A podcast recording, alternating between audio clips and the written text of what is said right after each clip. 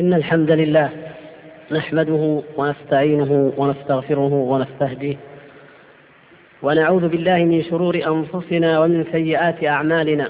من يهد الله فلا مضل له ومن يضلل فلا هادي له. وأشهد أن لا إله إلا الله وحده لا شريك له. وأشهد أن محمدا عبده ورسوله صلى الله وسلم وبارك عليه وعلى آله وصحبه أجمعين. أما بعد أيها الإخوة الكرام فالسلام عليكم ورحمة الله وبركاته. وأسأل الله الكريم رب العرش العظيم أن يمن علي وعليكم بحلاوة الإيمان وبرد اليقين وأن يجعلنا ممن يستمعون القول فيتبعون أحسنه وأن يحسن عاقبتنا في الدنيا والآخرة إنه سميع مجيب. ثم إن نحمد الله تبارك وتعالى الذي جمعنا بكم في هذه الليلة وفي هذا المحضن التربوي الآخر لنلقي الدرس الآخر المتعلق بأعمال القلوب بعد أن تحدثنا في في اللقاء الماضي عن الموضوع من أساسه أي عن أهمية عمل القلب. والموضوع الذي نريد الليلة أن نتناول الحديث عنه موضوع عظيم جدا. لمن فقهه الله تبارك وتعالى في الدين وهو غاية المتقين وغاية العباد التي شمر لها المجتهدون وتنافس فيها المتنافسون والتي بها يتفاوت الخلق أجمعون ألا وهو اليقين.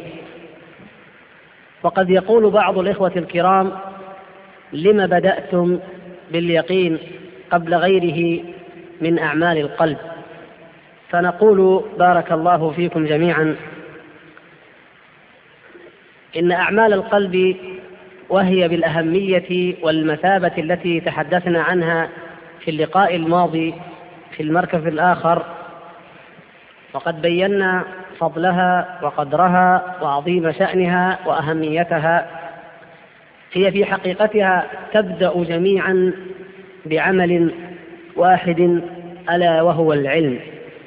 العمل الذي تبدأ به أعمال القلوب جميعا هو العلم.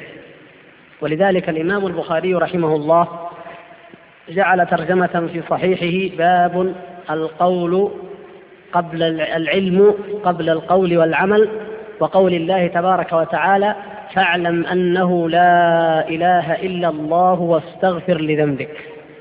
فأول ما يطرق قلب المؤمن من معرفة الرب تبارك وتعالى والإيمان به هو العلم أن يعلم أنه لا إله إلا الله. وهذه هي شهادة الحق التي فسر بها بعض السلف قول الله تبارك وتعالى إلا من شهد بالحق وهم يعلمون. وهي الصدق الذي فسر به بعض السلف أيضا قول الله تبارك وتعالى والذي جاء بالصدق وصدق به. وهي أيضا الكلمة الباقية التي يفسر بها قول الله تبارك وتعالى وجعلها كلمة باقية في عقبه لعلهم يرجعون. العلم بأنه لا إله إلا الله والعلم بأن الله تبارك وتعالى حق وأن النار حق وأن الجنة حق وأن البعث بعد الموت حق وأن الرسل حق وكلما أخبر الله تبارك وتعالى به أو أخبر به رسوله صلى الله عليه وسلم من أمر الغيب حق. لكن هذا العلم أو هذه المعرفة بالله تبارك وتعالى تخرج الإنسان إذا اعتقدها اعتقادا جازما عن الشك وعن الريب. كما قال الله تبارك وتعالى ألف لام ميم ذلك الكتاب لا ريب فيه هدى للمتقين. فهذه تخرج الإنسان عن حد الريب والشك والظن ليصبح مؤمنا بالله تبارك وتعالى.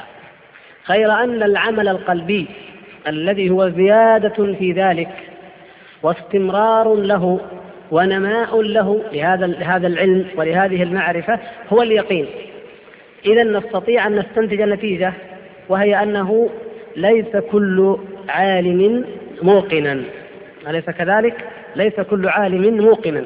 فالذين يعلمون أنه لا إله إلا الله ولا ريب عندهم في ذلك بل لديهم القدر الذي يخرجهم من حد الشكوك والريب هؤلاء كثير. لكن الموقنين منهم بصفات اليقين التي نريد أن نتحدث عنها والتي هي المقصود والغرض بهذا الموضوع هؤلاء قليل فالموقنون قليل. ويقابل ذلك في الأعمال الظاهرة أن المسلمين كثير ونعني بالمسلمين الملتزمين بأداء ما افترضه الله تبارك وتعالى من الأركان الظاهرة كما جاء في حديث جبريل عليه السلام فهم يشهدون أن لا إله إلا الله ويصلون ويصومون ويحجون ويزكون وإلى آخر ذلك ولكنهم لم يرتقوا إلى درجة الإيمان. كما قال الله تبارك وتعالى عن الأعراب قالت الأعراب آمنا قل لم تؤمنوا ولكن قولوا أسلمنا ولما يدخل الإيمان في قلوبكم. وأعلى من ذلك درجة الإحسان. فنحن هنا نتكلم عن اليقين باعتباره الإحسان في باب العلميات وفي باب الاعتقاديات كما أن الإحسان الذي فسره حديث جبريل عليه السلام في قوله صلى الله عليه وسلم أن تعبد الله كأنك تراه فإن لم تكن تراه فإنه يراك. هذا في العمليات وإن كان لا لا انفكاك ولا انفصال بين العلميات وبين العمليات. لكن اليقين يطلق على ما هو من خصائص عمل القلب بالدرجة الأولى وتكون أعمال الجوارح ثمرة له وتكون مما يصدقه ويزيد ويزيده وهو يزيدها كما سنبين ونوضح إن شاء الله تبارك وتعالى. فإذا العلم هو أساس اليقين. وأما ضده ونقيضه فهو الشك وهو الريب. ولهذا يقول المشركون في إيمانهم بالساعة إن نظن إلا ظنا وما نحن بمستيقنين. ليسوا على يقين وإنما هو ظن. وهذا الظن خالطته بمعنى الشك بمعنى الريب أن الظن يأتي بمعنى العلم كما في قوله تعالى ظنوا أنهم واقعوها وما أشبه ذلك. لكن المقصود هنا ما كان فيه شك. فهؤلاء أصحاب الشك الذين هم في شك من في الآخرة بل ادارك علمهم في الآخرة بل هم في شك منها بل هم منها عامون أو في شك من الله تبارك وتعالى الذي قال أفي الله شك تعالى عن ذلك عز وجل أو في أي أمر من أمور الغيب فهذا الشك وهذا الظن ينزل أصحابه عن درجة اليقين بل عن درجة العلم. فاليقين هنا بمعنى العلم الذي هو الحد الأدنى في, في الإيمان الذي إذا كان إذا حصل نقيضه وهو الشك والظن أصبح صاحبه كافرا والعياذ بالله. أما إذا كان الإنسان من الموقنين ولكن يقينه أقل وهذا حال أكثر الناس فإن ضعف اليقين أو قلته لا تخرج صاحبه من الإسلام من الإيمان من دائرة الإيمان ولكنها تنقص قدره بقدر ما يضعف يقينه ينقص إيمانه وتقل منزلته. من الصديقية أو من الشهداء أو من الصالحين كما في ترتيب درجات المنعم عليهم. فإذا نقيض اليقين هو الشك لا يجتمعان أبدا. فالكفار هم الذين يشكون ويرتابون في الله وفي اليوم الآخر في أمر الله وفي وعد الله. أما المؤمنون فهم موقنون بذلك وفي هذا تتفاوت درجاتهم تفاوتا عظيما. واليقين بهذه المثابة بهذا بهذا الفهم منزلة تحبها الله تبارك وتعالى ويريد من عباده أن يصلوها ولهذا يقول الله عز وجل وكذلك نري إبراهيم ملكوت السماوات والأرض وليكون من الموقنين. فإبراهيم عليه السلام كان مؤمنا بدليل أنه قال في في الآيات قبلها وإذ قال إبراهيم لأبيه آزر أتتخذ أصناما آلهة؟ إني أراك وقومك في ضلال مبين. هذه الآية التي قبلها هو مؤمن وقد حكم على أبيه وعلى قومه بالضلال لكونهم يعبدون غير الله تبارك وتعالى. لكن الله عز وجل أراد أن يزيده إيمانا بهذا وأن يجعله من الموقنين وهي درجة عليا ومرتبة عظمى. فجعل الله تبارك وتعالى وسيلة ذلك أن يريه ملكوت السماوات والأرض الذي بعد أن أيقن واستيقن به ورآه وتأمله جزم جزما قاطعا أن قومه على ضلالة وتبرأ منهم ورفع الله تبارك وتعالى حجته عليهم ودحض شبهاتهم وأيقن أن الأمن والاهتداء لا يكون إلا للمؤمنين ولا حظ فيه لأحد من المشركين. وهذا يشابه أيضا أن الخليل عليه السلام طلب من الله تبارك وتعالى قال رب أرني كيف تحيي الموتى؟ قال أولم تؤمن؟ قال بلى ولكن ليطمئن قلبي. فهي أيضا زيادة ودرجة في اليقين وفي الاطمئنان وهذه هي حقيقة اليقين.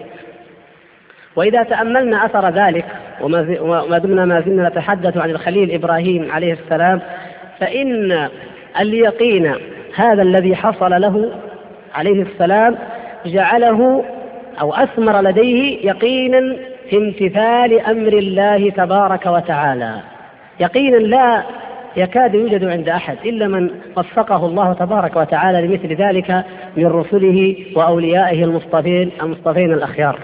ما هو هذا؟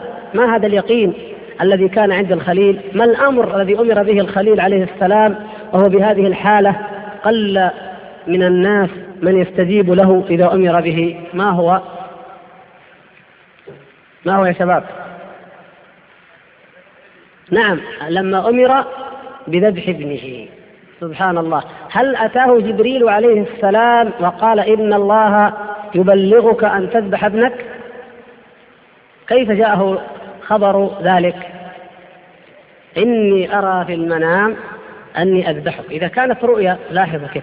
رؤيا ولم يقل هذه من الشيطان أو ربما تكون كذا أو أنام الليلة إن تكررت فعلت مثلا وإلا أبدا. سبحان الله اليقين جعله يمتثل وجعل ابنه كذلك.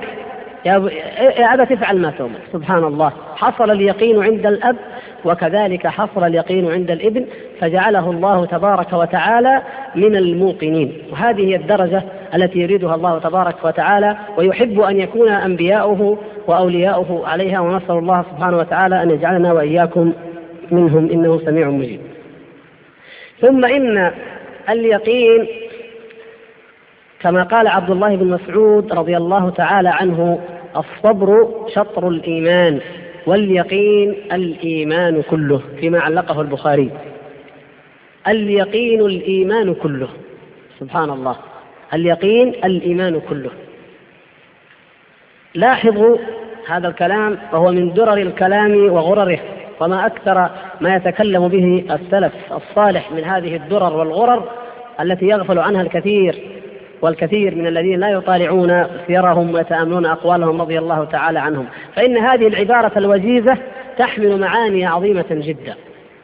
فقد جعل عبد الله رضي الله تعالى عنه جعل الصبر شطر الإيمان ولكنه جعل اليقين الإيمان كله.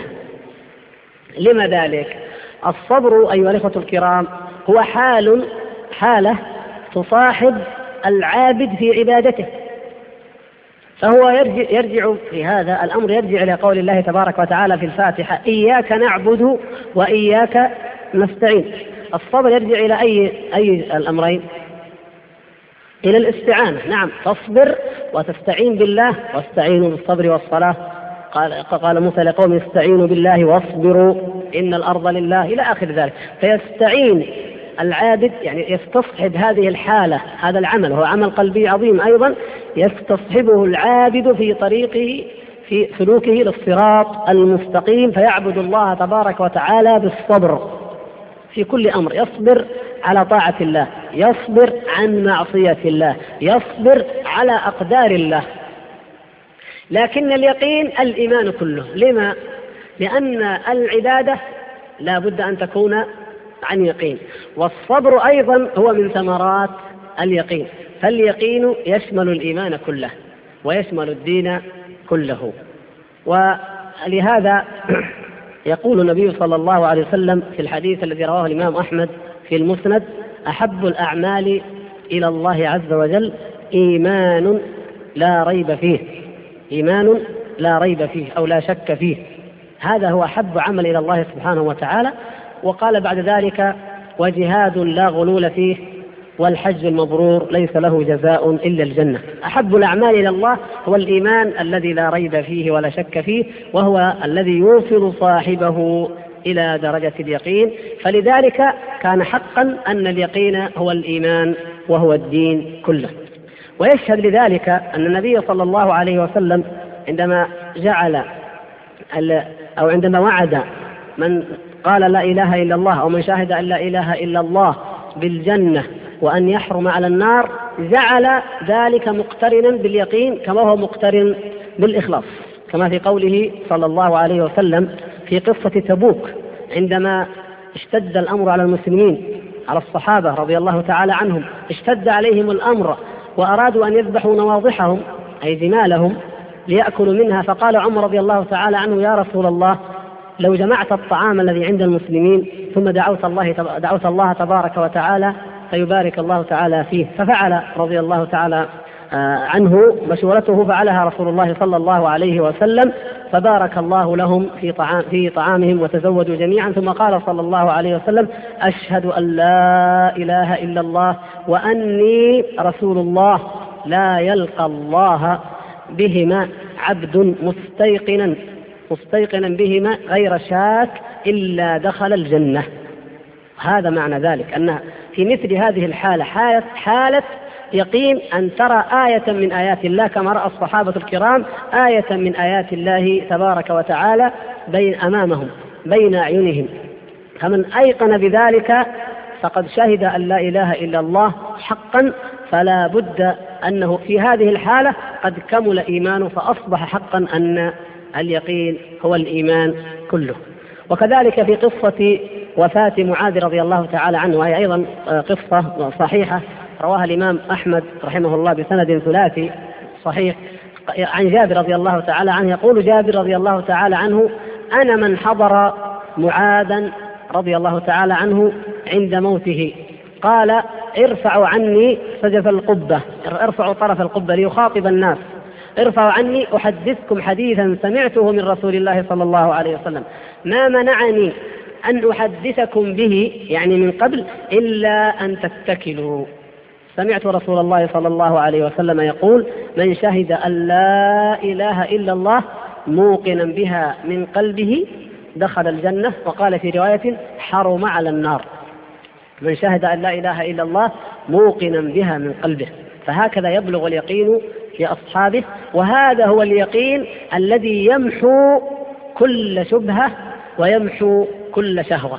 فيصبح الإنسان ذا قلب أجرد أزهر يتلألأ نورا بما نوره الله تبارك وتعالى. عليكم السلام ورحمة الله وبركاته. وهنا وقفة عظيمة في اقتران الصبر باليقين كما في كلام عبد الله بن مسعود رضي الله تعالى عنه. هذا مأخوذ من القرآن. من أي آية؟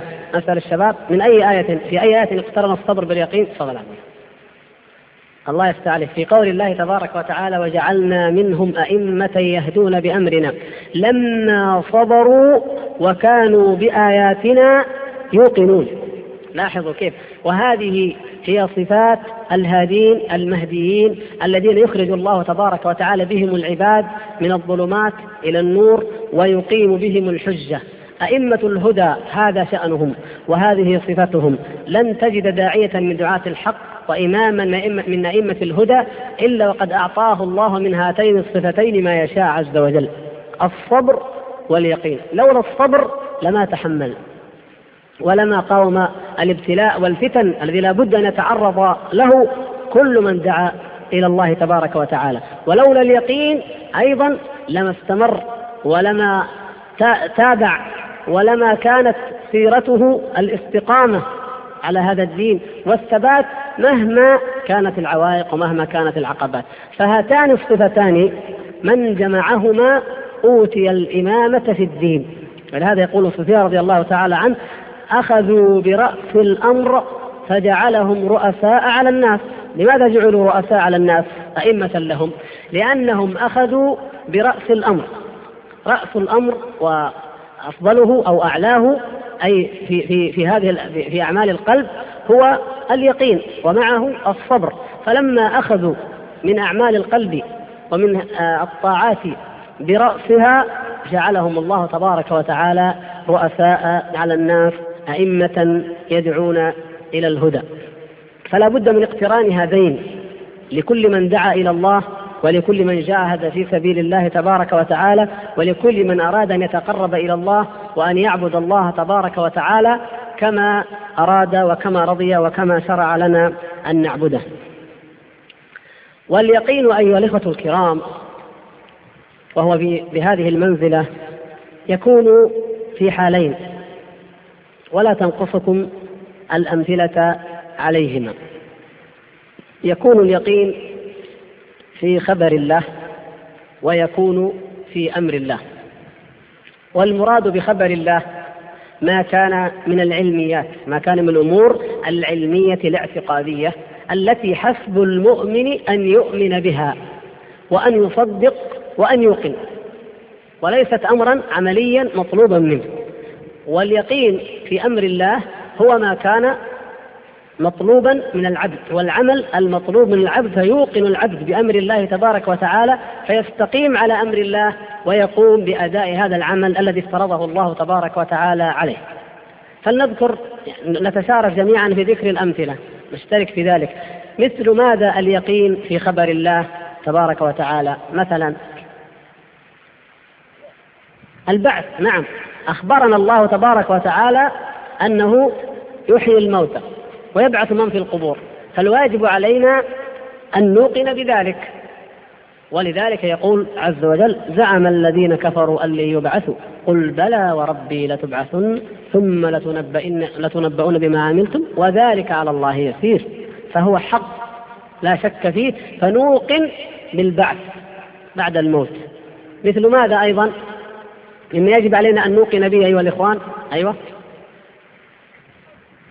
الموت الموت كل يوقن به المؤمن والكافر. ولهذا يقول الحسن رحمه الله ما رأيت يقينا لا شك فيه أشبه بشك لا يقين فيه من الموت. فالموت يا أخي الكريم كل يوقن به حتى الكافر. لكن أعجب ما في حياة الناس كما قال رضي الله تعالى عنه أكثر الناس لا ترى لهذا اليقين أثرا في حياتهم اليقين بالموت. فلهذا يقول ما رأيت يقينا لا شك فيه. أي إنسان في هذه الدنيا تقول له تموت؟ ما في شك أبدا أبدا مهما كان. لكنه أشبه بشك لا يقين فيه إذا نظرت إلى أعمالهم. فهم يعملون ويجمعون ويجتهدون كمن كالذي لن يموت أبدا. فنحن نتكلم عما أخبر الله تعالى به من أمور الغيب أيوه. بالله نعم. طبعا هو مقدم على الإيمان بالبعث أن نؤمن بالله تبارك وتعالى. أيوه. نعم. ونشهد أن الجنة حق وأن النار حق نؤمن بها ولم نرها.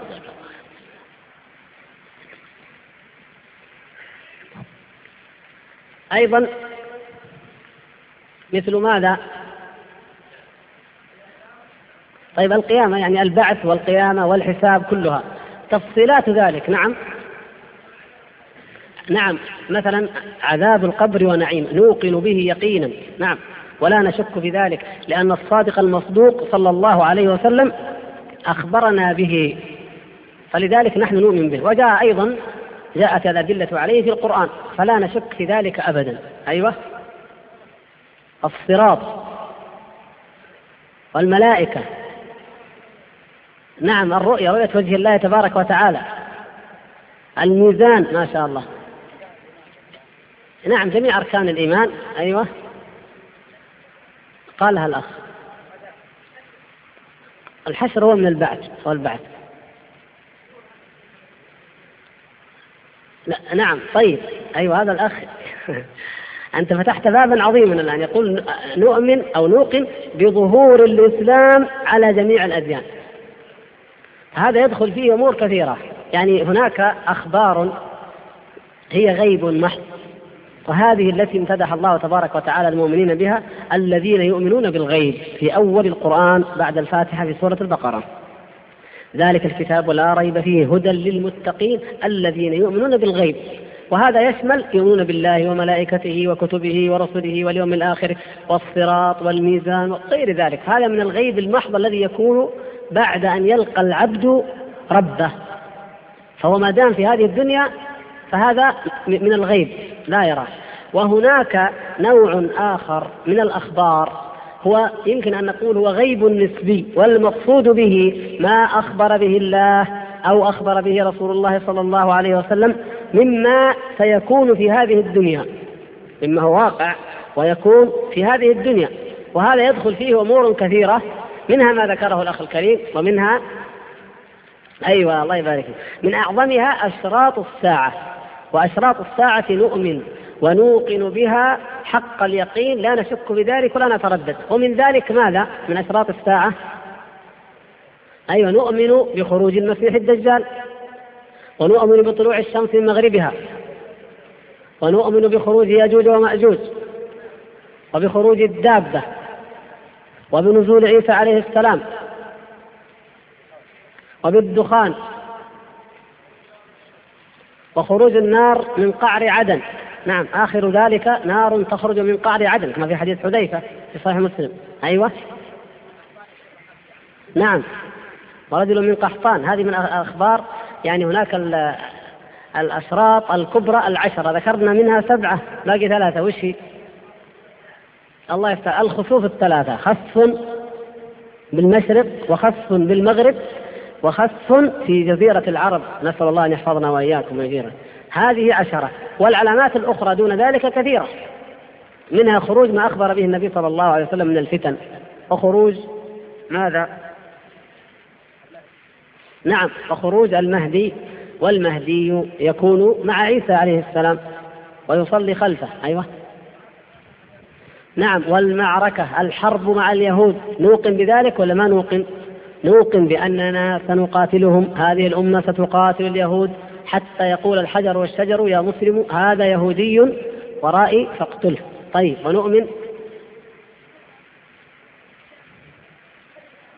أن تلد الأمة ربتها. نعم وهذا قد وقع ولا مانع يتكرر. أيوه. نعم. ما سمعت عفوا. أرفع شوية. آه. المهم هذه كلها قضية واحدة أيوه. تطاول الرعاة رعاة الشاء في البنيان وتفخرهم فيه وهذا مما شوهد الآن وغير ذلك. إذا يا إخوان الأمور كثيرة والحمد لله أن الشباب منتبهون وفاهمون. فنؤمن بكل ما أخبر به الله أو أخبر به رسوله صلى الله عليه وسلم. إيمانا لا يتزعزع ولا يتزحزح أبدا. وبهذا نصل إلى درجة أو مرتبة اليقين. فنكون موقنين بذلك. ونؤمن بما بما هو من أمر الغيب لكن يمكن أن يكون غيبا عند البعض وليس غيبا عند البعض الآخر. وأنا أريحكم يعني امثل لكم بهذا لأن بعضكم. يعني مثلا مثلا حديث الذبابة. النبي صلى الله عليه وسلم قال إذا وقع الذباب في إناء أحدكم فليغمسه ثم ليلقه فإن في أحد جناحيه داء وفي الآخر دواء. مثلا. هذا بالنسبة لنا نحن من كان مثلي ليس من أهل الدراسة أو الاطلاع الكيميائي والبحث والتجريبي وغير ذلك. نحن عن طريق الغيب نؤمن بذلك ما رأينا. لكن لو أن أحدا حلل ورأى ودقق حتى عرف الداء وعرف الدواء فهذا أصبح بحقه هو شهادة. أصبح من عالم الشهادة لا من عالم الغيب. لكن نحن نؤمن بذلك. ما قاله صلى الله عليه وسلم آمنا به سواء جربوا أو لم يجربوا. والإيمان بالغيب أفضل لأننا إذا جربنا ورأينا لم يعد ذلك إيمانا بالغيب وإن كان إيماننا نحن يزيد وتصديقنا برسول صلى الله عليه وسلم يزيد أكثر الناس يزيد إيمانه إذا رأى. لكن المؤمن ينبغي له أن يوقن وأن يصدق بذلك دون أن يحتاج إلى تجريد ولا امتحان. أخبر بذلك رسول الله صلى الله عليه وسلم فهو الصادق المصدوق الذي أخبر الله تعالى أنه لا ينطق عن الهوى. إذا يا إخوة الكرام يعني يكون لدينا اعتقاد مطلق بأن كل ما أخبر به رسول الله صلى الله عليه وسلم فهو حق من عند الله تبارك وتعالى لا نشك في ذلك ولا نتردد أبدا. الشرط الوحيد الذي نطالب به هو الصحة أن يصح وأن يثبت عن رسول الله صلى الله عليه وسلم أنه قال ذلك. وهذا يدخل في عموم وما آتاكم الرسول فخذوه وما نهاكم عنه فانتهوا. كل ما آتانا صلى الله عليه وسلم كما في قوله تبارك وتعالى قل إنما أنذركم بالوحي. فهو إنما ينذرنا صلوات الله وسلامه عليه بالوحي من عند الله عز وجل وليس بشيء من عند نفسه. فنؤمن بهذا كله. وهذا لا يحتاج إلى إطالة ولا إلى شرح ولا تفصيل. والموضوع الآخر في شيء ما نسمعك نعم. الإيمان بصفات الله. أيوة أول ما قلنا قال الإخوة الإيمان بالله وقلنا الإيمان بأركان الإيمان الستة. جزاك الله خيرا. نعم المقصود كل شيء من هذا داخل فيها. أمثلة كثيرة تستطيعون أن تأتوا بها وهي لا تخرج عما ذكرنا. يبقى عندنا أمر آخر القسم الآخر المهم وهو مهم لأننا نحتاجه كثيرا. نحن المسلمين هذه الأمة وهو اليقين في أمر الله أن يكون لدينا يقين في أمر الله. إذا أمر الله تبارك وتعالى بأمر أن نوقن مثل ما نوقن أيضا في خبر الله. وهذا يكون في الأمور إيش؟ العملية. هذا النوع الثاني كما قلنا المطلوب منا. إذا طلب مني أمر أن أوقن به فأمتثل ما أمر الله تبارك وتعالى. كما أن في الحالة الأولى لا شك عندي. فمثل ماذا من الأعمال التي نفعلها عن يقين لله تبارك وتعالى؟ نعم توحيد الله عبادة الله. بماذا نوحد الله ونعبده؟ بإيش؟ بالصلاة كذا والزكاة والصيام وكل أنواع العبادات. أن يكون العبد منا من اليقين بحيث لا يعلم أن الله تبارك وتعالى حرم هذا إلا ويقف فلا يفعله ولا يأتيه أبدا. ممتثلا ومذعنا قائلا في نفسه قل إني أخاف إن عصيت ربي عذاب يوم عظيم. هكذا. لا يمكن أن أن يقدم العبد على محارم الله ولا أن ينتهكها. وكل ما أمر الله تبارك وتعالى به من أمر فإنه يقدم عليه ويفعله موقنا أن الله أمر به وشرعه وموقنا أن الله تبارك وتعالى يجازي من فعله بالجزاء الذي وعد به. يكون موقنا بالوعد وموقنا بالوعيد ممتثلا للأعمال التي يترتب عليها الوعد والوعيد ما كان مأمورا به فعله وما كان منهيا عنه تركه. وهذه هي حقيقة التقوى. فإذا الموقنون بهذه الدرجة هم طائفة خالصة من المتقين. عندما أيقنوا أن الله سبحانه وتعالى حرم ما حرم حرم الزنا حرم الربا حرم الخمر حرم السرقة حرم الرشوة حرم الغيبة حرم النميمة حرم الإساءة إلى الجار حرم عقوق الوالدين حرم الإضرار بالناس حرم الظلم حرم البغي حرم العدوان كل ما حرمه الله تبارك وتعالى أيقنوا بذلك فاجتنبوه وارتدعوا وانزجروا عنه ولم يأتوه أبدا. وأيقنوا أن الله سبحانه وتعالى أمر بأمور أمر بالصلاة والزكاة والحج والصيام والصدقة والعدل والإحسان وبر الوالدين وفعل الخيرات. عموما كل ما أمر الله به تبارك وتعالى. أيقنوا أن الله أمر بهذا وأن الله يجازي من فعله بخير الجزاء فلذلك امتثلوه وعملوا به. ولو تأملتم أفضل جيل وأعظم جيل وأروع أمة ضربت المثل الأعلى في اليقين وهم الجيل الذي رباه رسول الله صلى الله عليه وسلم لرأيتم العجب العجاب في الحالين في حال اليقين بأمر الله وكذلك في اليقين بخبر الله عز وجل. فلنأخذ من الإخوة الكرام بعض الأمثلة على يقين الصحابة رضوان الله تبارك وتعالى عليهم. مثل ماذا؟ من يضرب أمثلة؟ وأنتم عندكم ما شاء الله أسرة أبو عبيدة وأسرة كذا فلان من الصحابة. أيوة. يقين علي بن أبي طالب رضي الله تعالى عنه. أيوة. نعم هو يعني القول المأثور لو رأيت الجنة والنار أو لو كشف الغطاء الغطاء مزدت يقينا هذا مروي عن عامر بن عبد القيس. وعلي رضي الله تعالى عنه له قول قريب من ذلك يقول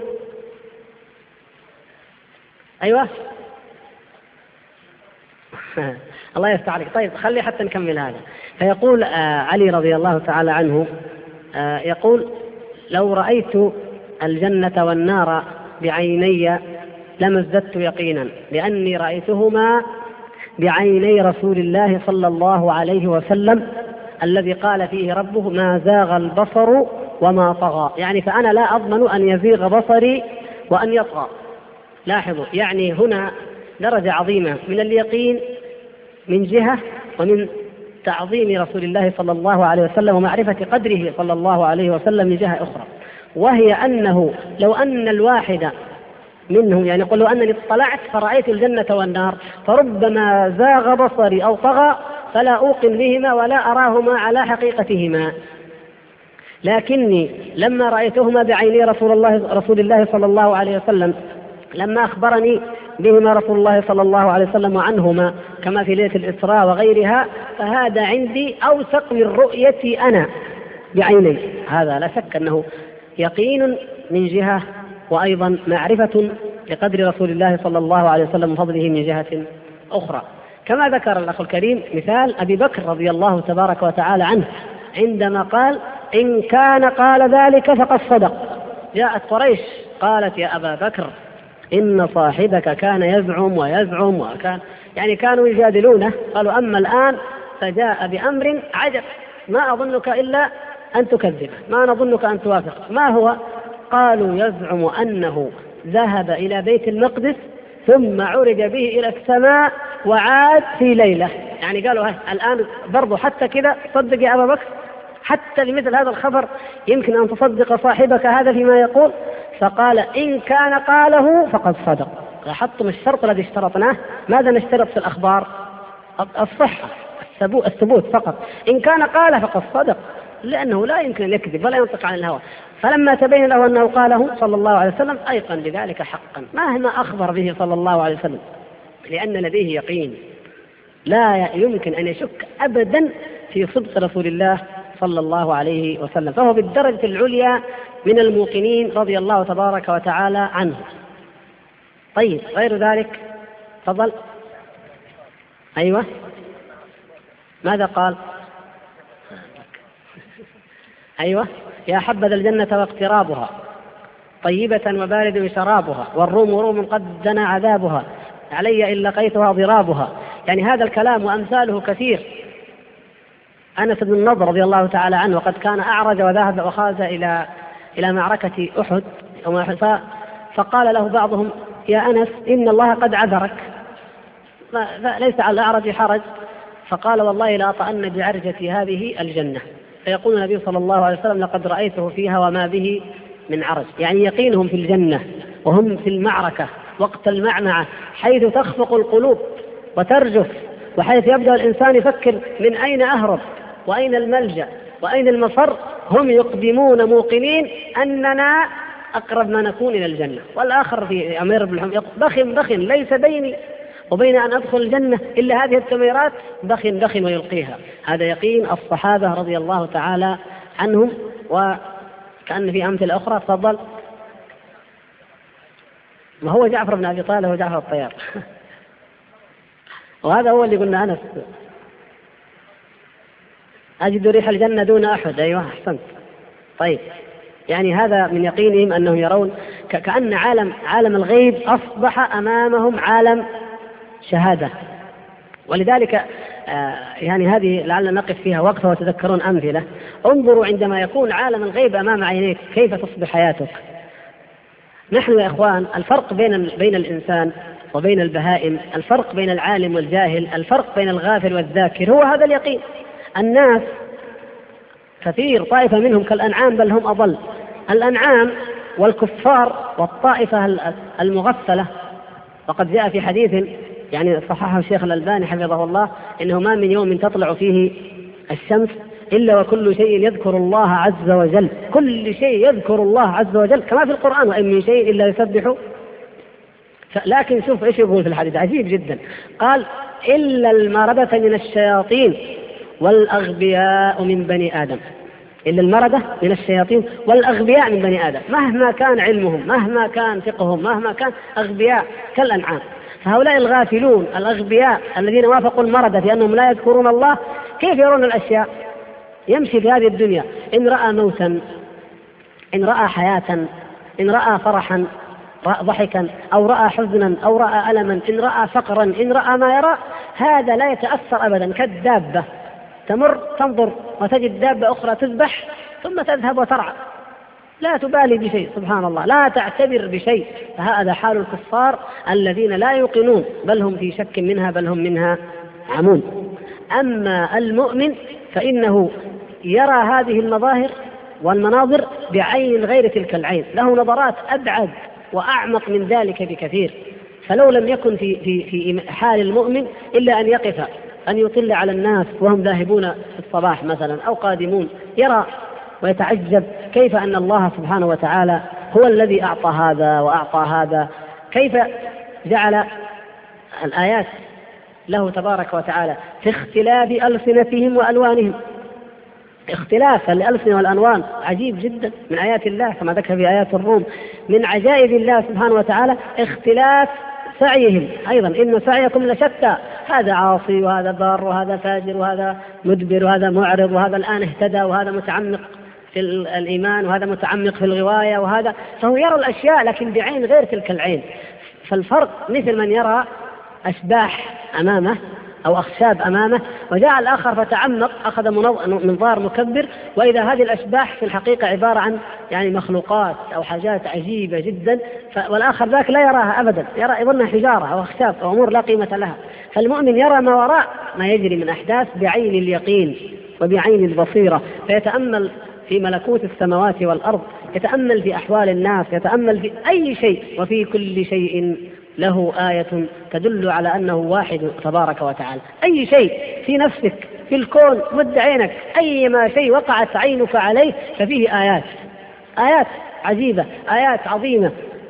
ففرق بين بين الغافل والذاكر أن هذا حي قلبه حي وارتباطه بالله تبارك وتعالى دائم ويقينه وفكره هكذا. ولذلك مرتفع مرتفع عما يفكر فيه الأقلون. ولذلك مما يترتب على هذا أن العبد المؤمن يصبر على كل ما أصابه يعني من, من يقينه أنه يصبر على كل ما يصيبه ويعلم أن الخير والشر مقدر عليه وكل ذلك من الله تبارك وتعالى فلا يجزع ولا يقنط ولذلك تجد الفرق الكبير بين الناس إذا وقعت مصيبة أو كارثة على هذا الذاكر وعلى ذاك الغافل. الفرق بينهما كبير وعظيم جدا وما أكثر ما يعظ الإنسان في هذه الحياة الدنيا من ذلك. فنقول لعلكم تذكرتم أيضا أمثلة من اليقين في امتثال الأمر. عندما عذب من هو؟ بلال وعمار وغيرهم لما عذبوا رضي الله تعالى عنهم توضع الصخرة في حر مكة في الرمضاء عليه عليه على صدره ويقول أحد أحد يوحد الله تبارك وتعالى. هذا من يقينهم لا شك في ذلك. نعم.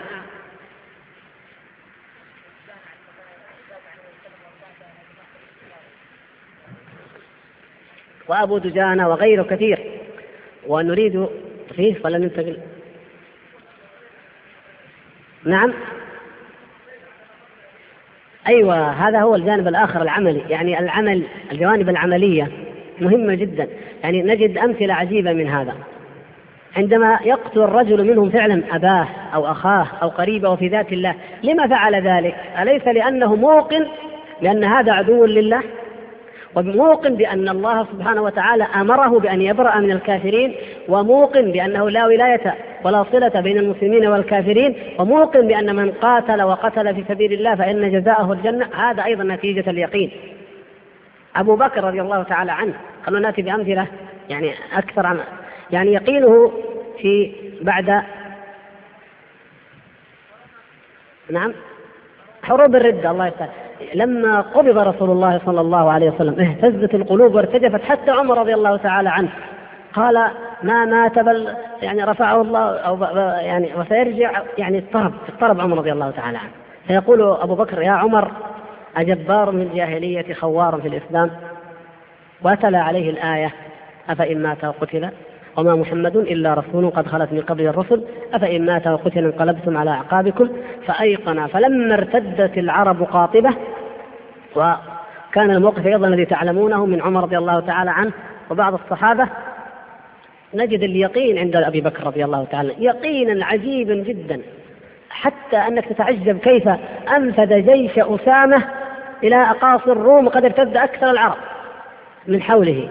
وجيش الجيوش أحد عشر لواء يبعثها كل منها يبعثه إلى ناحية من النواحي ليعيدوا الناس إلى هذا الدين. هذا يقين بأن الله سينصر هذا الدين وأن ما أخبر به النبي صلى الله عليه وسلم حق وأنه مهما كانت الهزة مهما كانت الصدمة فالنصر والغلبة بإذن الله تكون لهذا الدين.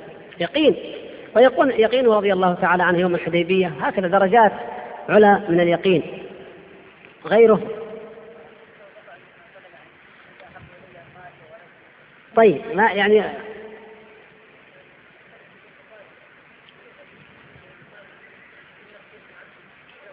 اللهم صل وسلم عليه. نعم إذا الحمد لله عندكم أمثلة تستطيعون أن تأتوا بأمثلة كثيرة؟ نستطيع أن نقول جملة القول إن حياة الصحابة رضي الله تعالى عنهم كانت كلها يقين. كانت كلها يقينا. لما حرم الله تبارك وتعالى الخمر انظروا كيف يكون اليقين. الخمر لماذا ضربنا المثال بها؟ الخمر ليست كالسرقة كأخذ المال ليست كالزنا. الأمر يتعلق بالإدمان. ومن يعرف ومن يسأل أو يرى المدمنين نسأل الله العفو والعافية حتى لو لم يكن طبيبا. الإدمان أصعب شيء وأشق شيء على النفس أن تتخلص من عادة الإدمان. ولهذا لو تقول الإنسان نمنع عنك الرز نقطع اللحم نغير كذا ممكن. إلا إذا كان مدخنا وقلت نقطع عنك التدخين. سبحان الله. ما لم يكن لديه يقين. الإدمان هذا صعب جدا. وهذا ما هو إدمان تدخين وبس. إدمان خمر. إدمان خمر. لما أنزل الله تبارك وتعالى تحريم الخمر ماذا جرى؟ ماذا فعل الصحابة رضي الله تعالى عنهم؟ أراقوها. ولما قال فهل أنتم منتهين؟ أيوة قالوا انتهينا ربنا انتهينا ربنا فأراقوها. لا تفتيش لا رقابة لا شرطة لا هيئات لا كذا. هم بأنفسهم. أنزل الله تحريمها أيقنوا بذلك. فقالوا انتهينا ربنا فأراقوها حتى جرت السكك في المدينة بها. أمريكا يعني حدثت قصة عجيبة. واستمرت في العشرينات وأوائل الثلاثينيات من الميلادية من هذا القرن. عندما قررت أمريكا قرر بعض عقلائها أو عقلاؤها يعني استطاعوا إصدار أمر بتحريم الخمر. ولا شك أنها ضارة. لا شك أن يعني أن فيها خلالا تفسد الرجل الحليم كما قال أهل الجاهلية. فهم كلهم حتى الكفار يعتقدون ضرر الخمر. فقالوا إذا لابد من تحريمها. وجندوا النشرات والإعلانات والدعايات بجميع أنواعها ومن الملايين رصدوا لها والجنود والمفتشين كل ما تتصور أمريكا يعني لما تعزم على شيء وتقرره تعلمون يعني يعني وإذا بطشتم بطشتم جبارين كما ذكر الله تعالى عن عاد. يعني إذا قرت شيء أمة عظيمة تتحرك وتنفيذ وقرارات ومتابعة وتحقيق وتعقيب كل ما تتخيلون من نظام ودقة وكذا. سبحان الله العظيم. ما الذي حدث؟ اضطروا وأرغموا هم بأنفسهم أن يتراجعوا عن هذا القرار بعد 12 أو 13 سنة. هم بأنفسهم يلغوا هذا القرار. لأنهم لم يمتثل الشعب لهم. زادت المصانع أصبحت تحولت إلى مصانع سرية. وشربت أنواع رديئة وكل رديء لكن هم يقولوا لا أنه يعني في نوع معقول. أما أما الذي يصنع زي اللي يصنع عندنا هنا. طبعا رديء كثير من الرديء وكل الخمر رديء. ليش؟ لأنه ما يخضع لمواصفات معينة أبدا بس يخمج الحاجة ويشرب. المهم والعياذ بالله. فصار يعني فقالوا انتشر يعني انتشرت الأمراض القتل الدمار الخسائر آخر شيء سمحنا. فعادت كما كانت وتشرب كالماء والعياذ بالله. شو انظروا أمة لا يقين لها إنهم إلا كالأنعام بل هم أضل لا إيمان لها هذه حياتها. الصحابة رضي الله تعالى عنهم هذا أمر. ولذلك ليس اليقين هو الاقتناع العقلي يا إخوان. الاقتناع العقلي أمريكا حاصل عندها الاقتناع العقلي. ولكن اليقين هو الإيمان القلبي. كم واحد يشرب دخان وهو طبيب وتعطيه وتقول له كل شيء عن ضرر الدخان لا يتوب. فإذا سمع موعظة بليغة مؤثرة أقلع عنه وتاب والحمد لله. لماذا؟ لما خوطب القلب لما خوطب اليقين والإيمان القلبي ترك. أما الخطاب العقلي المجرد عن الأضرار والتأثير وكذا فقد يترك وقد لا يترك وقد يترك وقد يعود. لا لا نسبة بين الأثرين أبدا. يعني هناك يعني قصة عظيمة وعجيبة أيضا. خالد بن الوليد بن الوليد رضي الله تعالى عنه لما آه، شرب السم سبحان الله. يعني كونه رضي الله تعالى عنه يقتحم المعركة ويقاتل موقنا بما وعد الله وبنصر الله وأنه إن مات فهو شهيد هذا أمر ليس بغريب على الصحابة لكن أن يشرب السم ليثبت لهم لما قالوا إن كان نبيك ودينه على الحق فاشرب هذا السم. لو قال لا فين اليقين؟ سبحان الله. إذا ما أنت فشرب. فسبحان الله. حفظه الله من ذلك. ولذلك هذا يدخلنا إلى مدخل عظيم جدا وإن كان الوقت يضيق عنه لضيقه وهو يا إخوتي الكرام اليقين كرامة عظيمة من الله تبارك وتعالى. وأصحاب الكرامات الحقيقيين الحقيقيون هم الموقنون الموقنون. وقد تكون كرامة معنوية كرامة خفية كأن يستجاب دعاؤه.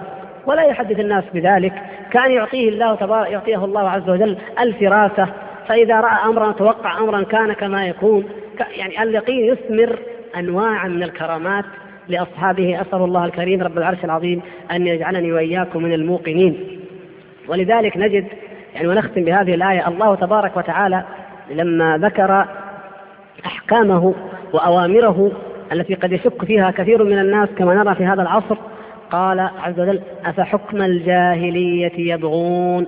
ومن أحسن من الله حكما لقوم يوقنون. لاحظوا كيف. يجب أن نحيي في الأمة الإسلامية مع اليقين بخبر الله وهذا الحمد لله لا شك فيه. يعني ومعمول به عند كثير من الدعاة والوعاظ يعلمون الأمة اليقين بخبر الله وما جاء من أمور الغيب. يجب أن نحيي هذا الجانب الآخر يا إخوتي الكرام وهو اليقين بأمر الله وأن ما شرعه الله هو الحق وهو الخير. فلما حرم علينا الزنا أو الربا أو الخمر أو أمر بالحجاب أو جعل ميراث الأنثى كذا وميراث الذكر كذا أو جعل أو شرع أي شيء فهو له في ذلك الحكمة البالغة ويجب أن نكون من الموقنين وإن خرجنا عن ذلك أو شككنا فإننا نكون قد تركنا حكم الله ورضينا بحكم الجاهلية هما نوعان خصيمان ضدان حكم الله وحكم الجاهلية فليكن يقيننا يا إخوتي الكرام في الله تبارك وتعالى وفي وعده وفي أمره في خبره وفي أمره كما رضي لنا ربنا عز وجل كما علمنا رسول الله صلى الله عليه وسلم كما فعل الصحابة الكرام رضي الله تعالى عنهم أجمعين. والآن نترك ما تبقى من الوقت وهو قليل إلى الأسئلة وهي كثيرة. ننتقل إلى الأسئلة. والأسئلة يعني هي كثيرة جدا وقد يعجز المرء عن قراءتها. فوقت المحاضرة ليس ذلك الوقت الطويل حتى يسعفنا في قراءتها كلها. لكن نبدأ بما له علاقة بعنوان المحاضرة. ولعل يعني كثير من الأسئلة التي أتت وإن كان يتكرر الأسلوب لكن الفكرة واحدة وهي الوساوس التي ترد على الإنسان سواء كان في الصلاة أو في غيرها أو يعني كانت في الأمور العقدية أو في غير ذلك هل لها علاقة باليقين؟ وهل ورود مثل هذه الوساوس تؤثر في يقين الإنسان؟ الحمد لله. نعم بالنسبة للوساوس يخاف منها المؤمن جدا.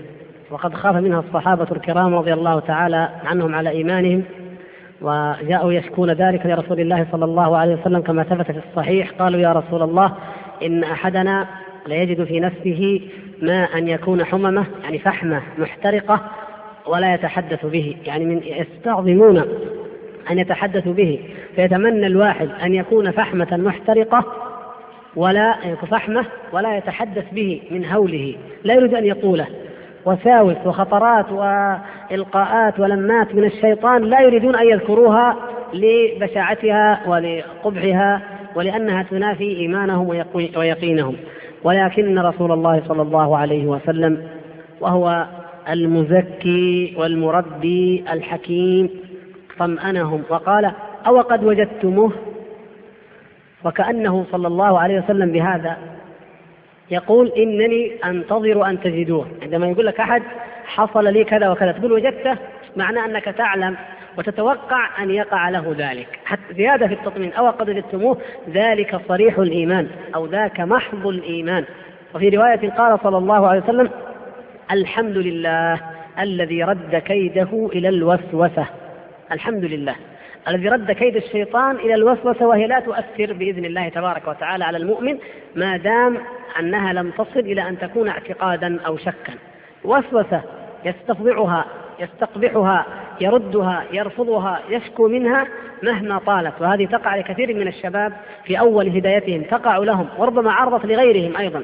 هي تعرض من الشيطان لا تلقي لها بالا لأن كراهيتك وبغضك لها و يعني كونك تخاف منها ولا تريد أن تحدث بها أحدا هذا دليل على الإيمان في قلبك. فعدو الله تبارك وتعالى يخوض معك آخر معركة هي آخر معركة معه. فإن ظفر بك وأضعفك فقد هلكت. حفظنا الله وإياكم من الهلاك. وإن نجوت وإن قاومت وإن أعرضت عنه فهو مثل الذي يرى إنسانا ذاهبا في طريق فيأتي من يمينه ويأتي من خلفه يظن أنه يصرفه عن ذلك فإذا عزم وتوكل على الله ومضى في طريقه تركه ولا يضره شيئا. وهي من كيد الشيطان إن كيد الشيطان كان ضعيفا. فاطمئنوا يا إخوتي الكرام وربوا إخوانكم ومن أسألكم عن هذا على مثل ما رب رسول الله صلى الله عليه وسلم أصحابه بأن يطمئنوا وأن يتعاهدوا إيمانهم ويجددوه ويقووه ولا يلقوا تلك الخواطر بالا. جزاكم الله خيرا. طيب فضيلة الشيخ سفر حفظه الله وكل الأوراق تقريبا يعني يصدرون أصحابها أوراقهم وأسئلتهم بقولهم إنا نحبك في الله ونحن أيضا نقول ذلك. أحبكم الذي أحببتون له. يقول السائل كيف أنمي اليقين في قلبي بعد العلم؟ هو اليقين كل ما تحدثنا به عن أسباب تقوية الإيمان وهذا ورد في المحاضرة في اللقاء السابق في المركز السابق كله يؤدي إلى اليقين بإذن الله لأن أعمال القلب واحدة فكل ما يؤدي بك إلى الإخلاص أو إلى اليقين هو يؤدي بك أيضا إلى الصبر وإلى الخشية وإلى الخشوع وإلى الإنابة وإلى الرغبة وإلى الرهبة كلها متداخلة.